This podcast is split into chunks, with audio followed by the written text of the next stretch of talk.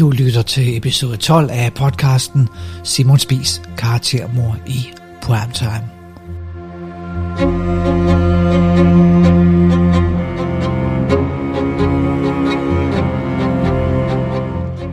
En journalistisk trygtest af det her store dokumentar Spis og morgenbolddamerne.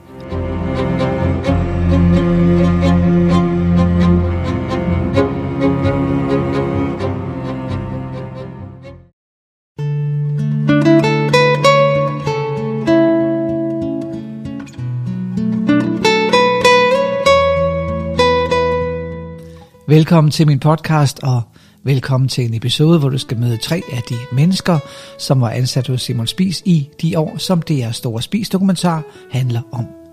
En husassistent, en morgenbolddame og en sekretær.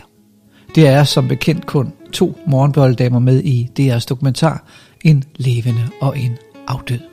Og selvom disse to vel i dokumentaren må anses som kronvidner mod Spis, jamen så har denne podcast for længe siden afdækket, at de begge var glade for Simon Spis og for deres ophold hos rejsekongen, som den ene sågar kaldte eventyrligt, og at de hverken blev frosset ud eller sparket ud. De sagde tværtimod begge lige så stille op, og Simon Spis ønskede dem et godt liv. Ja, den ene af dem fik sågar et solidt beløb overført til sin bankbog. Hvordan de to er blevet brugt til at smadre et eftermæle for en kendt dansker for evigt, det er mig en gåde. Ligesom det er en gåde, at det er stadig nægter at forholde sig til deres dokumentar og de mange fejl, som den rummer.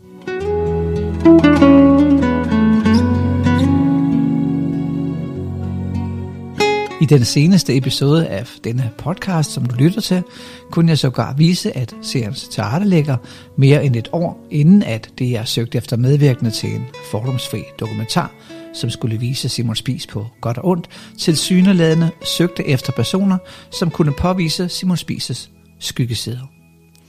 I en messengerbesked fra seriens hovedperson Annika Barkan, lille søster til Heidi Christensen, til en potentiel kilde til DR-dokumentar, skrev Annika Barkan den 22. september 2020. Citat. Hej. Jeg er lige blevet kontaktet af en journalist, som gerne vil lave noget om Simon Spises skyggesider, og om alle de kvinder, han misbrugte. Hvis du vil snakke med hende, vil hun gerne det. Hendes telefonnummer er prik, prik, prik. Hun hedder Sasha. Bedste hilsner, Annika. Citat. Slut. Så allerede et år før DR gik ud og søgte efter medvirkende til deres fordomsfrie dokumentar om Simon Spies, gik man altså til Sydenlande efter en klar vinkel. En ikke denne afsløring har fået DR ud af sit flyverskjul og fået vores allesammens public service station, som vi hver år betaler 3,7 milliarder kroner til, til at kommentere denne podcast. Og lige så overraskende synes de danske medier stadig ikke, at det er interessant, at den dokumentar, som de ganske ukritisk citerede fra i mere end 2.000 artikler og andre indslag, har kæmpe store problemer i forhold til indholdet, researchen og etikken.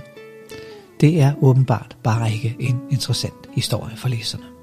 Det hele er forunderligt og meget bekymrende. Jeg kan stærkt anbefale dig at høre episode 11 i denne podcast, hvis du endnu ikke har gjort det. Og så håber jeg selv sagt, at du vil dele denne podcast i hele dit netværk.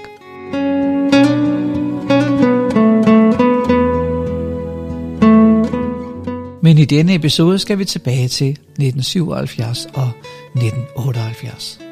På det tidspunkt, hvor de personer, som står frem i DR-dokumentaren, var ansat hos Simon Spies og et tidspunkt, hvor han i øvrigt for længst havde ravet sit store skæg af og gik i pænt jakkesæt med pullover sweater.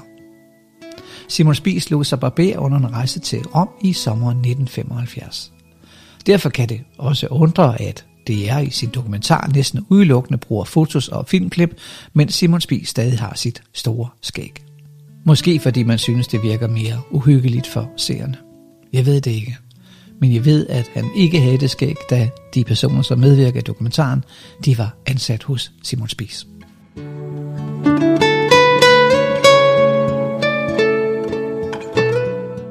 I denne episode af podcasten skal du møde den 64-årige Lisbeth Eilenberger fra Odder, som i 1977 arbejdede som husassistent for Simon Spies. Du skal møde El, som i 1978 var morgenbolddame hos Simon Spies, og du skal igen møde Maja Lykhav, som også var ansat hos Spies i 1978 som sekretær, og som fortæller om, hvordan hun oplevede Simon som menneske. Maja fortæller også, hvordan hun føler sig snydt af DR og produktionsselskabet Loud People, efter at det i den seneste episode af denne podcast kom frem, at man allerede længe før man kontaktede Maja, havde en helt klar agenda for dokumentaren og dens indhold. Og det på trods af, at Loud People i en mail til Maja Lykhav i maj 2021 blandt andet skrev, citat, Vi går til det med åben sind og er stadig parate til at lægge historien ned, hvis det viser sig, at der ikke er noget nyt at fortælle om Simon Spis og pigerne. Og senere, vid, at vi ikke er på en heksejagt, og at vi forstår, at det var en anden tid. Vid, at vi ikke går efter sort-hvide fortællinger. Citat slut. Men først skal du møde den 64-årige Lisbeth Eilenberger fra Odder. Lisbeth er uddannet grafonom og arbejder som art director og projektstyrer men i 1977 var hun som 18-årig ansat som husassistent for Simon Spies. Lisbeths og hendes kollegas arbejde bestod meget enkelt af, at når Simon Spies ikke er overnattet i København, jamen så skulle hun og en anden ung kvinde på skift lave mad, når Simon en gang imellem kom hjem til Rungsted. Ja, altså det er faktisk lidt en sjov historie. Jeg gik rundt over i Viborg som 18 år, og kedede mig lidt, og så havde jeg en god ven derovre, og øh, vi udfordrede lidt hinanden, og så på det tidspunkt søgte han mange øh, husassistenter og sekretærer, øh, assistenter osv., og chauffører i øvrigt også. Øh, og så siger han, det, det tør du simpelthen ikke at søge. så siger jeg, det gør jeg da. Og det gjorde jeg, jeg søgte det og blev kaldt til samtale derovre. Øhm, og øh, jeg fløj over med SAS, Og egentlig så lå det egentlig kort, at jeg skulle have taget toget, men det synes de egentlig var meget sjovt, og det blev de ikke så over. De gav mig jo pengene til transport alligevel. Men, men jeg kom så ind på Hotel Mercur, det er egentlig det stiveste Viborg pus fra den tid, hvor man gik i plateausko og øh, gabardinebukser, og havde egentlig godt med selvtillid, øh, lige indtil jeg kom ind og så alle de andre, der ventede på at komme til samtalen. Og det, øh, der tabte jeg modet fuldstændig, fordi jeg tror aldrig, jeg har set så mange smukke kvinder sammen på et sted. Så jeg tænkte, ja, okay, men så er der kommet til København, og så må vi jo se, hvordan, ikke? Men øh, jeg blev kaldt ind, og øh, i det her lange, lange rum, øh, hvor Simon Spies opholdt sig, der går du, altså fra du træder ind ad døren, så går du nok 30 meter ned igennem det rum, og der er ikke andet end en sofa nede i den anden ende, og der sad han. Og så bevæger man sig derfra, og så ned, og så begynder man at snakke med ham. Ikke? Og på den tur, der har han allerede tjekket ud.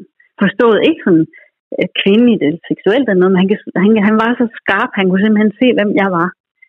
Så vi snakkede bare lidt frem og tilbage, og ja, som sagt havde jeg givet lidt op på det, og så spurgte han, om jeg kunne lave med. Så sagde jeg, jeg kan da godt stege en frikadel, sagde jeg til ham. Og så snakkede vi lidt forskellige andre ting, og så, så fløj jeg hjem igen. Og jeg tænkte, jamen det bliver ikke det her. Men øh, dagen efter, så ringede de og sagde, at jeg havde fået job. Mm. Og så øh, tre dage senere, så stod jeg i København. Okay. og det var meget overvældende at komme fra Midtjylland. Og så, wow. så var der. Men jeg var så ansat op på, i hans øh, hus i Rungsted som husassistent. Vi var to, der lavede med til ham. Det var den stilling, jeg havde. Mm. Og det med, I skulle så. lave, hvad var det for noget? Øh, jamen, vi lavede med, altså det der var i det der, han boede for det meste inde i byen på øh, Merkur, Hotel Merkur der. Øh, Øh, og så kom han jo hjem en gang imellem, og øh, så skulle vi stå klar med at sige, nu kommer Simon hjem, og så skulle vi have noget aftensmad til ham. Og vi skulle også øh, servere morgenmad for ham, og det var noget med, at han gik i seng kl. 7-8 stykker om aftenen. Så vi, vi stod op meget tidligt, kl. 4-5 stykker om morgenen, der serverede vi morgenmad for ham. Så kom der rundstykker med en taxa inden for byen, som var, var en del af morgenmad selvfølgelig. Ja. Så det var jeres opgave var simpelthen at lave, at, at lave mad? Altså almindelig dansk mad, eller hvad? Ja, fuldstændig. Ja. Han ville ikke have andet. Problemet var, at han rejste meget, og han fik jo alt det der restaurantmad. Så når man var derude, så var de suppe lavet fra bunden, og frikadeller, ja, og alt det, altså virkelig helt normalt dansk mad. Ja. Det ville han gerne have. Og så havde vi så også til, til chance, at vi skulle skifte hans øh, jakkesæt, som hang på et stativ op i hans seng. Øh, skulle vi skifte fra den ene dag til den anden, så der var hele tiden frisk jakkesæt. Og så var der en, en ældre kvinde ansat, som faktisk gjorde rent. Øh, det havde vi så ikke noget med at gøre. Så det var, ja, det var stort set at lave mad. Så det var, i tider havde vi jo ikke noget at lave, fordi så blev han jo i byen i, i længere tid. Ikke? Så, jeg har hørt en anden historie om en gang, at han, han, han manglede sky til sin låbesteg, og så sad han ude på en eller anden trubø, og der var en sekretær, der blev sendt afsted med, med sky og skulle mellemlande to gange for at nå derud. Der, og en båd til sidst, og så var hun over på den ø, så kom skyen. Det var sådan. Ja, men det, men det var lidt sådan, det var. Og han havde også en mening, fordi når vi så stod og lavede mad, så kom han tit ned og smagte til. Altså han havde jo mening om, hvordan det skulle smage. Ikke? Og ja. vi ved også frokost selvfølgelig, og der var, jamen, der var så meget frokost. Det er alt det, som han så ikke spiste, kom ud til hønsen. Altså jeg tror faktisk, det var Danmarks bedst levende høns, der boede i Danmark på det tidspunkt. så sådan var det. Ja. Hvad, hvad var dit indtryk af Simon Spi som, som, som menneske? Jeg vil faktisk godt lide ham. Øh, jeg tror, jeg havde den der jyske, jeg vil ikke kalde det naivitet, og så alligevel, det havde noget med alderen at gøre. Altså, jeg synes, han var, han var spændende at tale med. Og så var han faktisk meget ensom. Det er min oplevelse af det, altså sådan efterrationalisering med den alder, jeg har i dag. At øh, han blev, der var, kom jo hele tiden folk, der ville have penge af ham og skrev breve, og han stolede ikke på ret mange mennesker. Altså, det var min opfattelse af det. Og når han sådan havde, han havde faktisk respekt for mig, det fandt jeg så ud af efterfølgende, og så, så gad han godt at snakke med mig. Der var rigtig mange omkring ham, han ikke havde respekt for, fordi de var grådige og ubegavet, og ja, men jeg havde det fint med. Ja, det... Vi havde mange gode snakke. Ja. Det havde vi, ja. Ja, og hvad snakkede I så om, når I snakkede? Jamen, øh, jeg siger, at vi spurgte ham på et tidspunkt, hvor har du egentlig ansat mig herovre? Så siger jamen han ansatte egentlig mest jyder og fynborg, fordi dem vidste han, at han kunne stole på. Sorry to say, men øh, det, var, det var meget os, der var ansat som chauffør og assistent og både i køkken og som sekretær. Vi var stort set alle som fynborg jyder. Ja, øh, ja, ja, fordi det var faktisk det med ensomheden tror jeg faktisk er rigtigt. Jeg tror, den eneste rigtige ven, han havde, det var hans livlæge, Jan Schmidt. Lige nøjagtigt. Jan Schmidt, øh, det, var, det var og blev hans eneste. Og da han døde lige før Simon døde, det var, det var et kæmpe, kæmpe svært for ham, tror jeg. 100 procent. Ja. Det, var, det var de to, og så Lene den der træenighed, det, det var dem, altså det var dem, han stolede på, det var de to.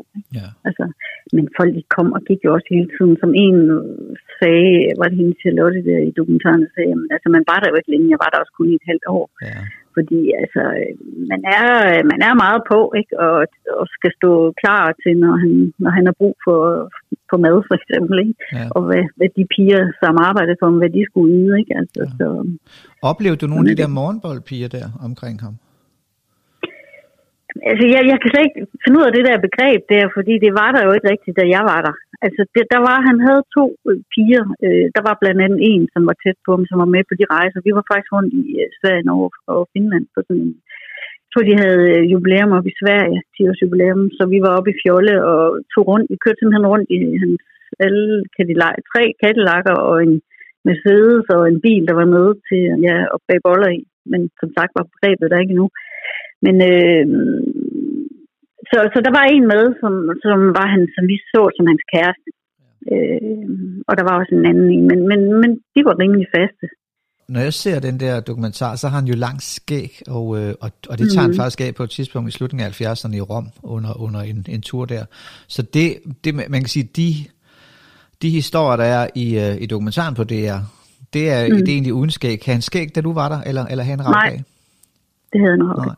Ja, og det, og det er jo sjovt, fordi det, det rager han af i midten af 70'erne på en tur til Rom, så, så det er jo sjovt, de bruger ja. det som, som blikfang i dokumentaren, fordi det, det har han slet ikke, da han er sammen med, med de, de piger, den handler om. Nej, men, øh, nej. men det vil sige, da du er der, der er ikke et rand af, af morgenbolddamer, der er kun et, et par stykker, du ser i hvert fald.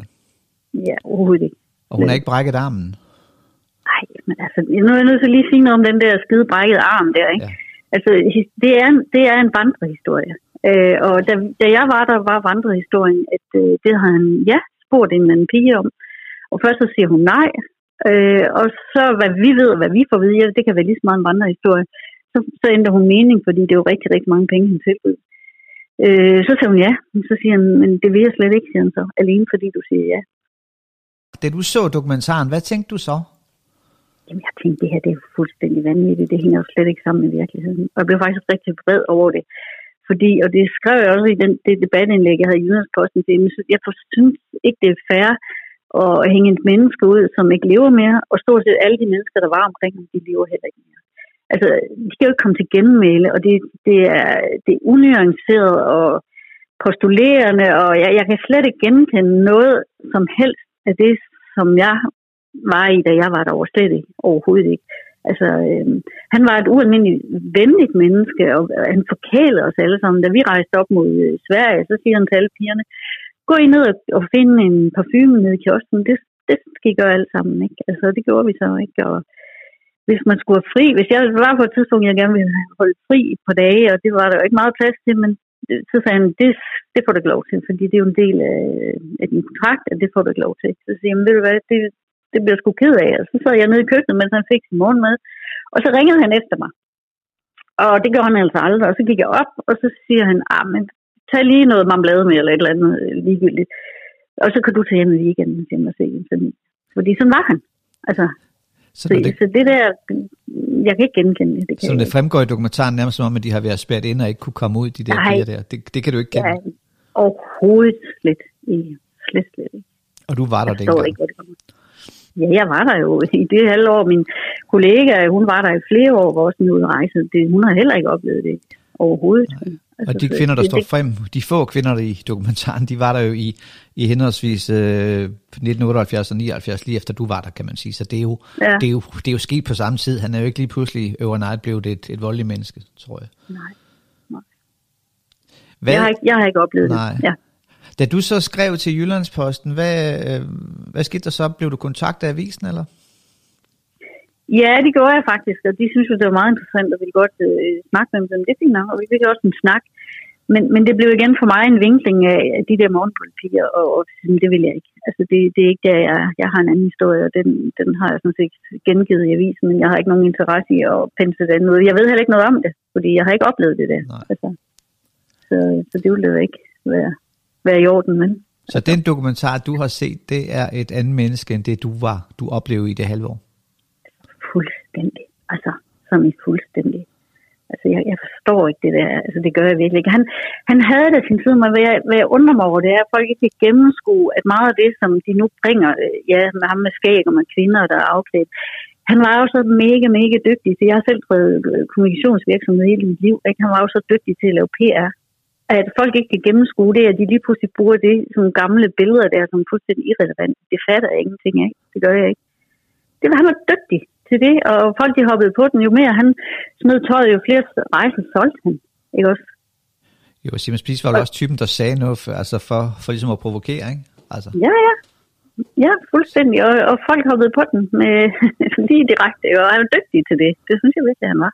Så det eneste altså, vidne, kan man sige, der var tilbage omkring et brækkedarm, det er jo en eller anden anonym chauffør, hvor han skulle have sagt, det kunne være spændende at høre en arm knække, men det kan han jo have sagt i, for at provokere, kun ikke? Eller, Fuldstændig. Lige for at sige et eller andet.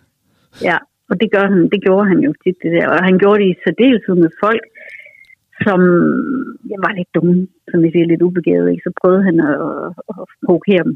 Men altså, altså hvis, hvis man fornemmede, at der var nogle mennesker... Jeg for eksempel så fik jeg en stor respekt for ham, fordi for eksempel da vi var oppe i... Han havde sin fine runde fjolle, hvor han boede i, og så havde vi andre en ødegård, hvor vi stod og lavede mad, mig og min kollega. Og vi skulle også vaske op, og så kom hele den svenske, det svenske rejsebureau ind og skulle spise med. Og det gjorde de på dage. Jeg tænkte, nu kan det simpelthen være nok, at vi både skal lave mad og, og vaske op. Og så siger jeg, ved du hvad Simon, for nu af, der får du en tallerken, og en kniv og en gaffel og et glas, og alle de andre, de får øh, indgangsemballage, eller indgangstallerkener og kniv og gafler. Det var, synes han var mega fedt. Altså, han havde sådan respekt for folk, der også havde mening, og ikke bare læflede for ham. Ikke? Altså, det, det oplevede jeg i hvert fald. Men du siger, han, ja. han gik i seng øh, altså meget tidligt hver aften, og så stod han op klokken 4 om morgenen. Ja. Og læste aviser. Ja, ja. Så på den måde levede han vel meget asketisk liv, udover de billeder, der var fremme og sådan noget. Han, han var jo ikke typen, der, at der turede natten rundt, rundt vel? Overhovedet ikke. Overhovedet ikke. Ja. Han havde nok også nogle, hvad skal man sige, nogle, øh, nogle udfordringer med helbredet på det tidspunkt, jeg var der. Så det gjorde vel også, at øh, han var jo ikke en ung mand længere på det tidspunkt. Ja. Han var jo i sine 60'er der, ikke? Så, så han havde ikke det der behov. Altså. Jeg skal lige høre til sidst. Blev du kontaktet af, af, af produktionsselskabet, da de skulle lave deres dokumentar? Ja, altså jeg, jeg kontaktede selv dem, fordi jeg, jeg så i jeg tænker, det har Facebook eller et eller andet, at de lidt efter folk, der har arbejdet for dem. Så du så det opslag øh, i oktober 2021? Er det jeg slog op? Ja, det skal nok passe. Ja. Og jeg snakkede med en kvinde, hende snakkede med flere gange, som øh, jo rigtig gerne ville høre. Og, men så gik det op for mig, at det handlede kun om morgenboldpiger. Jeg troede, det handlede om hans liv. Så det ville jeg gerne have, have deltaget med, men det andet, det, som sagt, det, det var jeg ikke interesseret i. Hvordan gik det op for dig? Fordi de spørgsmål, hun stillede, kun handlede om det. Altså, og hun ville gerne have nogle, nogle billeder af tiden og så videre. Ikke? Altså, det blev bare kun det, det handlede om. Alle hans piger. Og det, ja, det gad jeg ikke. Eller, det havde jeg ikke nogen mening om. Så det var ikke det, du nej. troede, at de, at de ville lave? Nej, nej, nej. Altså, jeg nej. troede ærligt talt, at det var personen Simon Spies, de ville portrættere, men det er jo gået op for mig, at det er en helt anden dialog, eller en anden, øh, et andet udtryk, det har fået. Så jeg er egentlig glad for, at jeg sagde nej tak.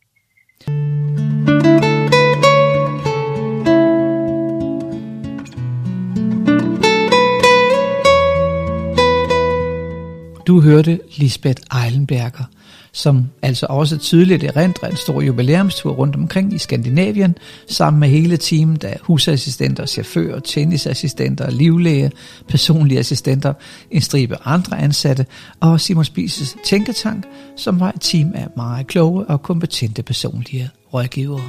I Skandinavien skulle man besøge rejsebyråer og kontorer, og en større kortege startede nu ud fra Rungsted med tre Cadillac, et Mercedes, et mobile home og to mindre biler. Lisbeth husker stadig den opsigt, som man vækkede alle steder, hvor man dukkede op. Og pressen stod klar, lige så snart delegationen ankom til et nyt land. I Finland havde Simon Spies booket et af de allermest eksklusive og dyre hoteller i landet og købt de andre gæster ud, så man kunne have det helt for sig selv. Og oveni havde hotelledelsen lavet opføre en tennisbane, kun fordi Simon Spies skulle komme. Det blev en luksusrejse uden sidestykke, som endte i Sverige, hvor Simon havde sit vanvittige, hypermoderne og futuristiske hus, som han kaldte Villa Fjolle. Der boede han på turen med sin unge kæreste, og resten af delegationen boede på en gammel ødegård, der lå tæt på, som selvfølgelig blev kaldt for Gammel Fjolle.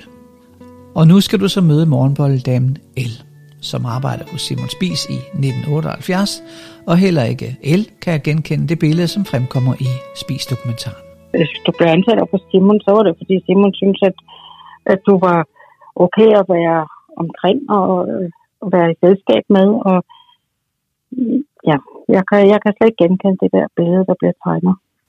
Hvor gammel var du selv, da du blev ansat? Jeg har været 16, 16 omkring 17 år, 16 år, ja. Skulle dine forældre sige god for det, eller, eller, eller kunne du selv bestemme? Absolut, absolut. Øh, og Simon tilbød endda der at komme hjem og snakke med min, min mor og stefar på det tidspunkt, hvis der var nogle problemer. Og, men altså, dengang vi var, vi var 16-17 år, øh, det var øh, tiden, hvilken pige, dreng på den, år, på den alder udforskede ikke sit, sine øh, seksuelle sider, og det var ikke, fordi vi var børn, nogen af os. Og vi løb rundt topløs på stranden, og alt skulle udforskes, og det var en helt anden tid, end det er i dag. Mm. Så hvis vi havde opført os dengang, som vi gør i dag, så var vi jo bare blevet lukket ude af det gode selskab. Det var jo bare et produkt af den tid, man, man levede i. Jeg, var, jeg tog ofte hjem.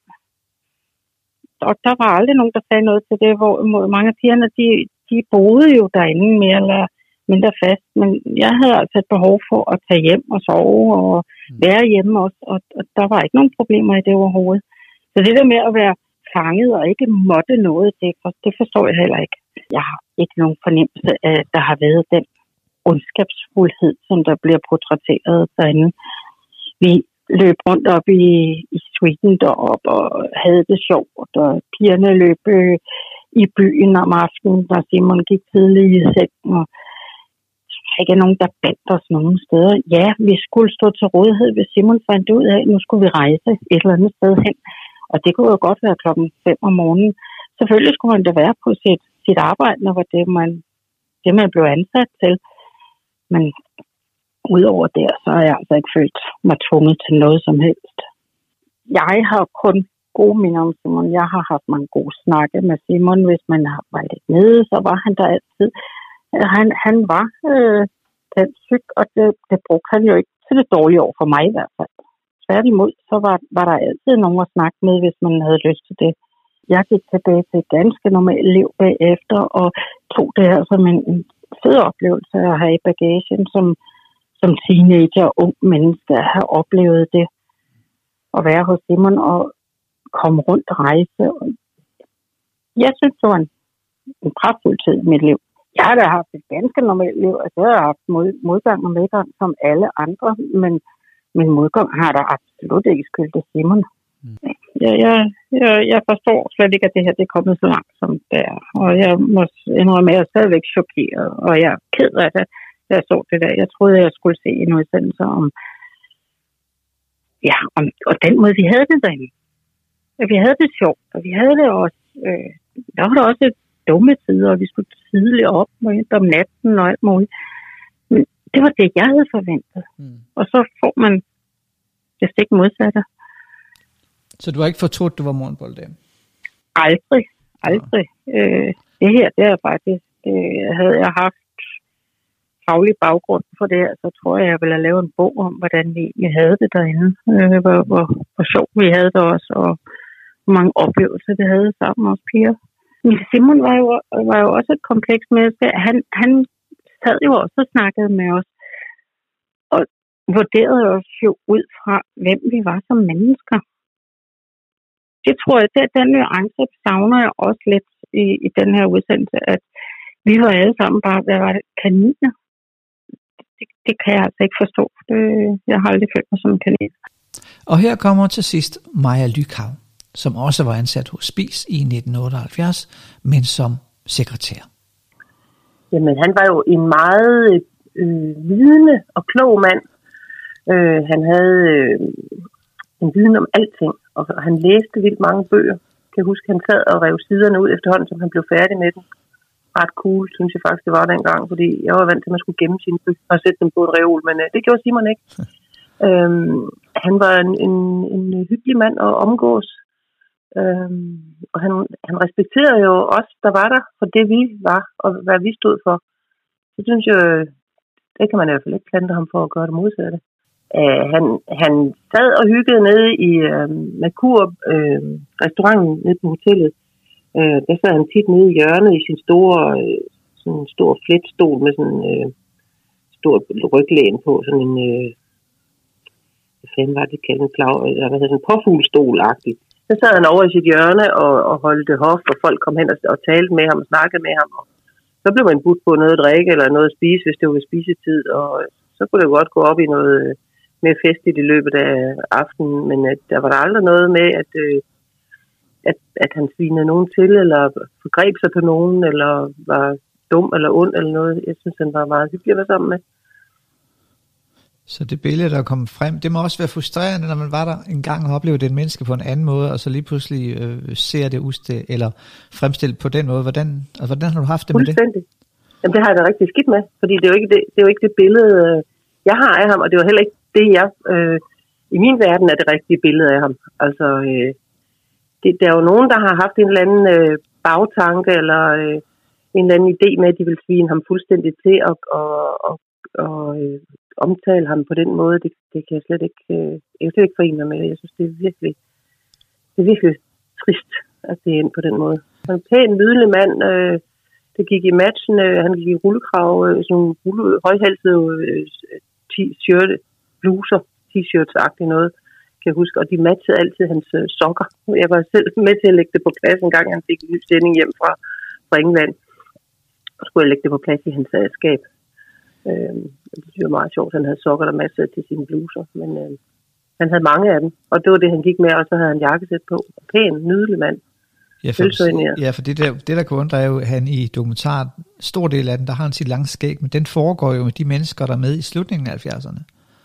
Okay, jamen det var, altså det var, jeg kom i 78, og der var han en pæn og nydelig mand, og det var han også, da jeg blev ansat der i, i foråret 78, var jeg også samtale hos ham.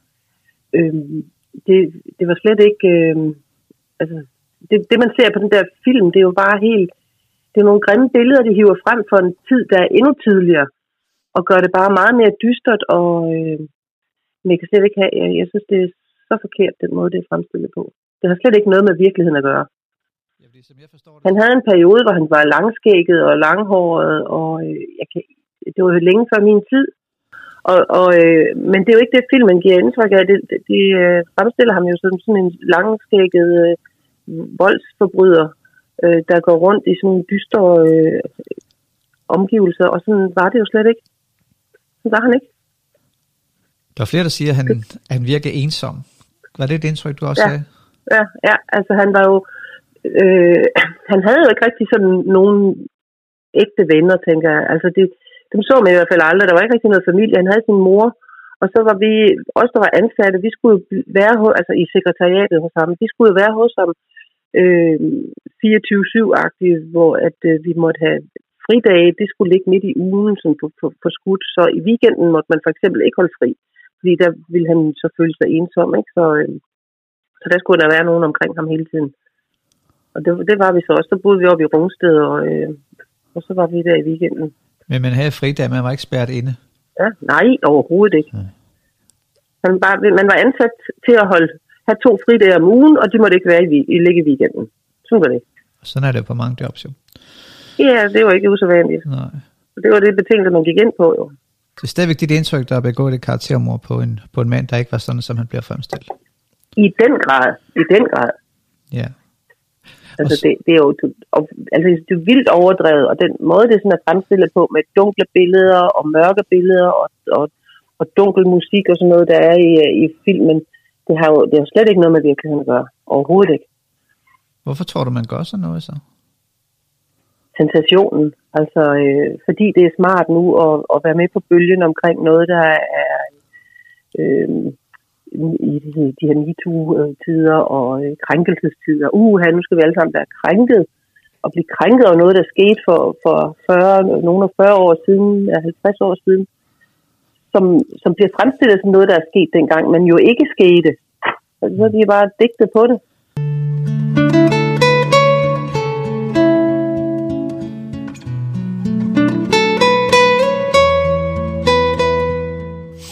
Du hørte Maja Lykav.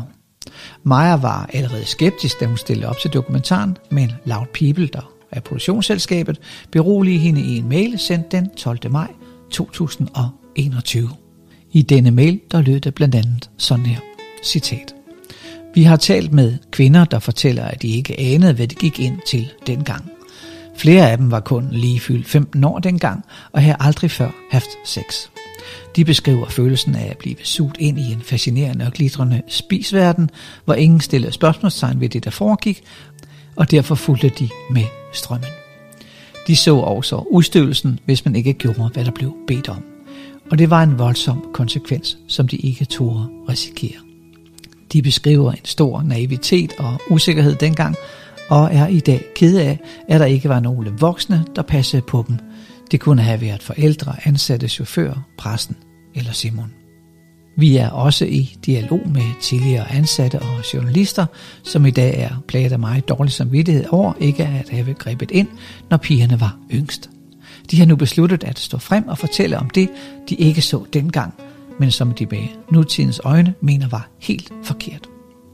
Vi er på lidt af en rejse med denne research.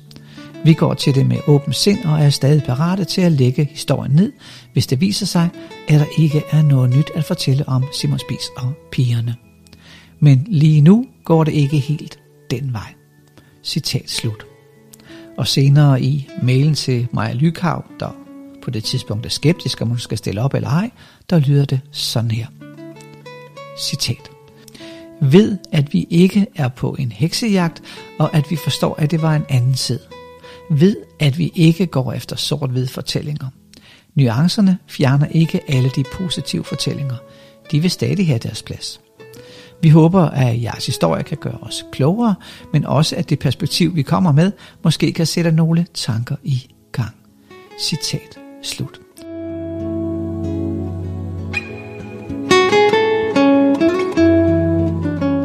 Så vil den mail, som Loud People i 2021 sendte til Maja Lykav for at fjerne hendes skepsis i forhold til dokumentaren. I dag føler Maja, at Loud People langt fra var ærlige over for hende i den mail, du netop har hørt. Hun er meget vred over, hvad hun mener er et dobbeltspil. Det skyldes, at dokumentationen viser, at tilrettelæggeren allerede i september 2020, et halvt år før Maja kom ind i billedet, ledte efter kilder, som kunne bekræfte Simon Spises skyggesider, da tilrettelæggeren gerne ville lave en dokumentar om, citat, alle de kvinder, han misbrugte. Citat slut. Og det stemmer jo dårligt overens med den mail, hvor de skriver, citat, vi går til det med åben sind, og er stadig parate til at lægge historien ned, hvis det viser sig, at der ikke er noget nyt at fortælle om Simon Spis og pigerne. Citat slut. Og i den samme mail skriver de som sagt også, citat, ved at vi ikke er på en heksejagt, og at vi forstår, det var en anden tid.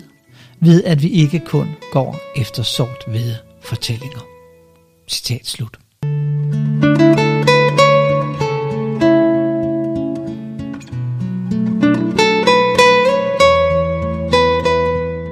Interessant er det naturligvis også, at jeg nu kan fortælle, at denne mail fra Loud People til Maja Lykav blev sendt i maj 2021, altså næsten et halvt år før DR i oktober 2021 gik ud og søgte efter medvirkende til en fordomsfri dokumentar om Simon Spies. I opslaget til alle danskere, som DR udsendte, hed det, citat, Kendte du Simon Spies? DR er i gang med produktionen af en dokumentarserie, som vil skildre Spisers liv på godt og ondt. I den forbindelse ønsker vi at høre fra alle, som har kendt eller har været tæt på ham. Kontakt redaktionen til en uforpligtende snak, hvis du har lyst til at bidrage til fortællingen om Simon Spis. Tak for din hjælp. Vi ser frem til at høre fra dig. Citat slut. Men allerede mere end et år inden den efterlysning til danskerne ledte til retlæggeren af dokumentaren, altså efter kilder, som kunne bekræfte Simon Spises skyggesider og, citat, alle de kvinder han misbrugte. Citat slut.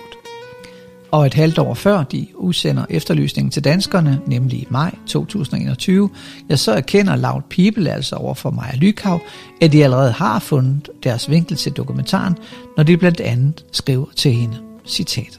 Vi er også i dialog med tidligere ansatte og journalister, som i dag er plaget af meget dårlig samvittighed over ikke at have grebet ind, når pigerne var yngst.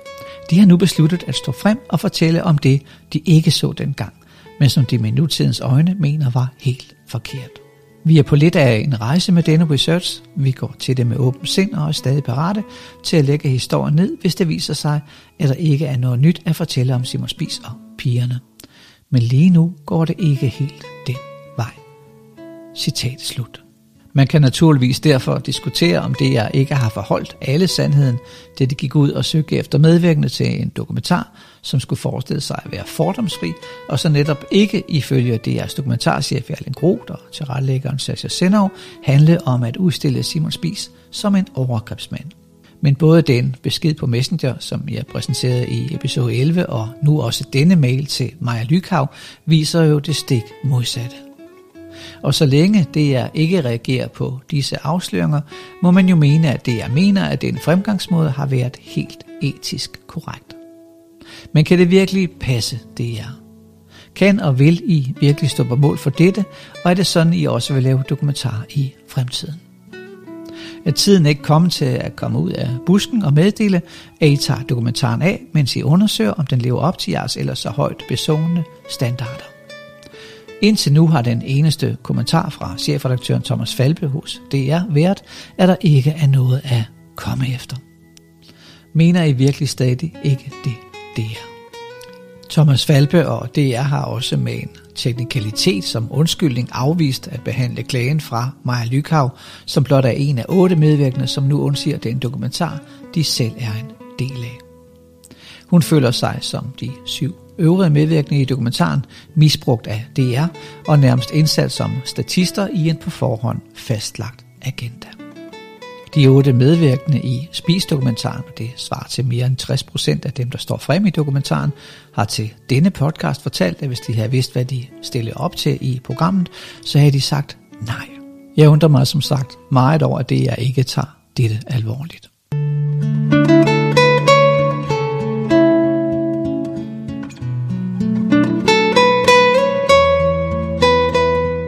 Og hvor er medierne henne? De selv samme danske medier, som i sensommeren i fjor ukritisk og uden at faktatjekke oplysningerne i DR-dokumentaren, bragte mere end 2.000 artikler og indslag, skamroste dokumentaren i anmeldelser og skrev hamdierne ledere om Simon Spies. De har lige siden premieren på min podcast for tre måneder siden valgt at sidde nærmest chokerende tungt på deres hænder. Kendt mund skyldes, at fire fingre peger på dem selv, hvis de skal til at revidere og kritisere deres eget arbejde, hvis de nu skal til at pege på spis-dokumentaren. To spørgsmål står tilbage. Er det sådan et DR, som vi danskere ønsker? Og er det sådan nogle medier, som vi ønsker? Her hører du igen Maja Lykhav. De, de har jo haft en, øh, en, øh, en bagtanke med det. Det er de bare ikke meldt ud fra starten af.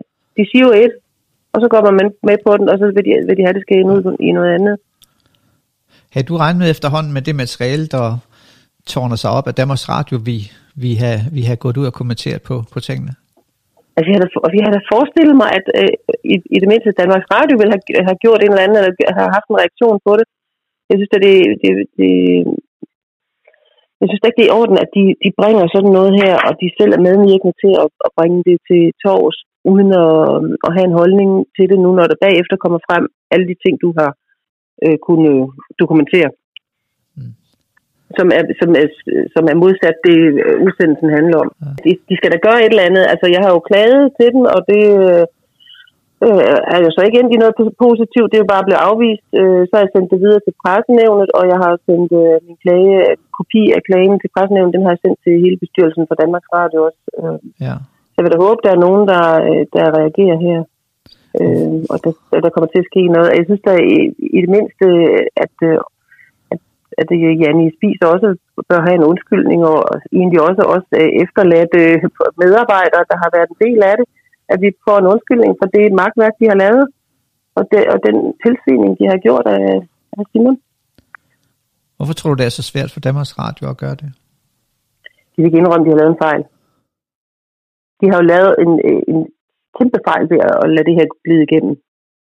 Altså, svensk tv vil ikke bringe det på grund af alle de anklager, der er kommet omkring, øh, omkring Simon og hans, øh, misbrug af piger og sådan noget, som ikke, er, øh, som ikke er dokumenteret. Det er jo ikke dokumenteret. De påstår, at der brækker arme på nogen. Jeg var da dybt chokeret, da jeg hørte om det. det vel har han da ikke brækket arme på nogen. Det er noget underligt noget at komme frem med. altså, øh, og så noget, det skal de da ikke bringe. Det, er, altså, det er Danmarks Radio, det er statsfinansieret radio, det er tv, det er os, der betaler for det. At de så misbruger vores øh, øh, ja, vores øh, penge på den måde, det synes jeg simpelthen er forkasteligt. Mm. Nu er du skrevet til bestyrelsen også. Øh, er det dit håb, at en fra bestyrelsen tager, tager tingene op og siger, hvad sker der? Eller hvad håber det vil jeg da håbe. Altså, det vil jeg da håbe. Der er, altså, der er nogen, der gør noget af det. Ellers så må det næste step, det må jo være politikerne. Øh, dybest set er det jo dem, der vil sidste, sidste år, hvor mange har ansvar for det, for det er jo staten, der driver det. Altså jeg synes jo simpelthen ikke, at det er i orden, at et, et, et så stort et medie, som er så tungt og så er, som er så respekteret blandt befolkningen, at de kan få lov til at, at slippe afsted med det her, uden at, at lave demokrati og at pille den af og sige undskyld. Lige til allersidst, du har også en underskriftsindsamling. Du, vil du fortælle, hvor man kan gå ind og skrive under der, hvis man har lyst til ja, at gøre det? det kan man, det kan du tro, jeg vil. Det kan man på det, der hedder skrive under net, og så øh, scrolle ned til, øh, jeg kræver, at øh, DR skal fjerne spise morgenbolddamerne og undersøge den for fejl. Øhm, den ligger sådan cirka midt på, øh, på siden, når man går ind på den.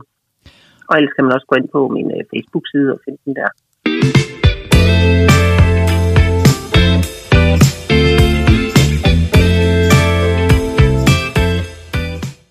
Har du en idé eller en holdning til podcasten, eller har du arbejdet i spisrejser i perioden fra midten af 1960'erne og frem til Simon Spies døde i 1984, og ligger du inde med spændende viden, så send en mail til kontakt kontakt med K og Hederhild staves H-E-A-T-H-E-R H-I-L-L hederhild.dk eller skriv en besked på den Facebook-side, hvor du også vil kunne se masser af det materiale, som henvises til i podcasten. Facebook-siden hedder, som podcasten du lytter til, Simon Spies, bindestreg, karaktermor i primetime. På Facebook-siden vil du også kunne se en masse artikler, dokumenter og fotos, samt en masse ekstra bonusmateriale produceret som små filmklip. Så giv siden et like og sørg for at få besked, når der sker nyt på den. Husk endelig også at sørge for, at du følger og abonnerer på denne podcast på den platform, hvor du hører den, så du er sikker på at få besked, når næste episode er lagt op. Og hvis du synes om denne podcast, så vil jeg naturligvis blive utrolig glad, hvis du vil give den en anbefaling eller nogle stjerner og dele den i dit netværk.